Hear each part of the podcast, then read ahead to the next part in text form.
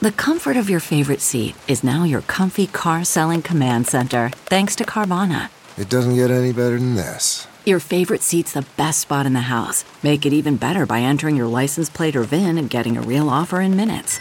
There really is no place like home. And speaking of home, Carvana will pick up your car from yours after you finalize your offer. Visit Carvana.com or download the app and sell your car from your comfy place.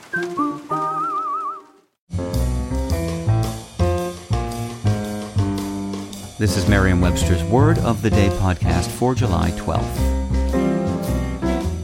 Brought to you by Merriam Webster's Unabridged Dictionary Online, America's largest dictionary, now continuously updated. Learn more at merriam-websterunabridged.com. Today's word is gust, spelled G U S T. Gust is a noun that means keen delight. Here's the word used from Sir Walter Scott's Ivanhoe. The more pampered Burgess and the guild brother was eating his morsel with gust, or curiously criticizing the quantity of the malt and the skill of the brewer. You're no doubt familiar with the simple gust that means a brief burst of wind. At least a century and a half before that word appeared in print in the late 16th century, a differently derived homograph came onto the scene.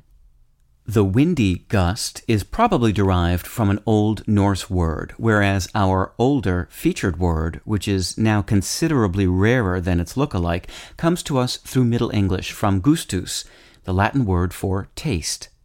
Gustus gave English another word as well, gusto, which now usually means zest, but can also mean an individual or specific taste. It comes to us from gustus by way of Italian. With your word of the day, I'm Peter Sokolowski.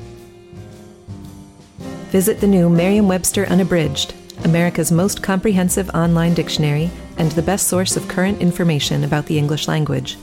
Get started today at merriam-websterunabridged.com.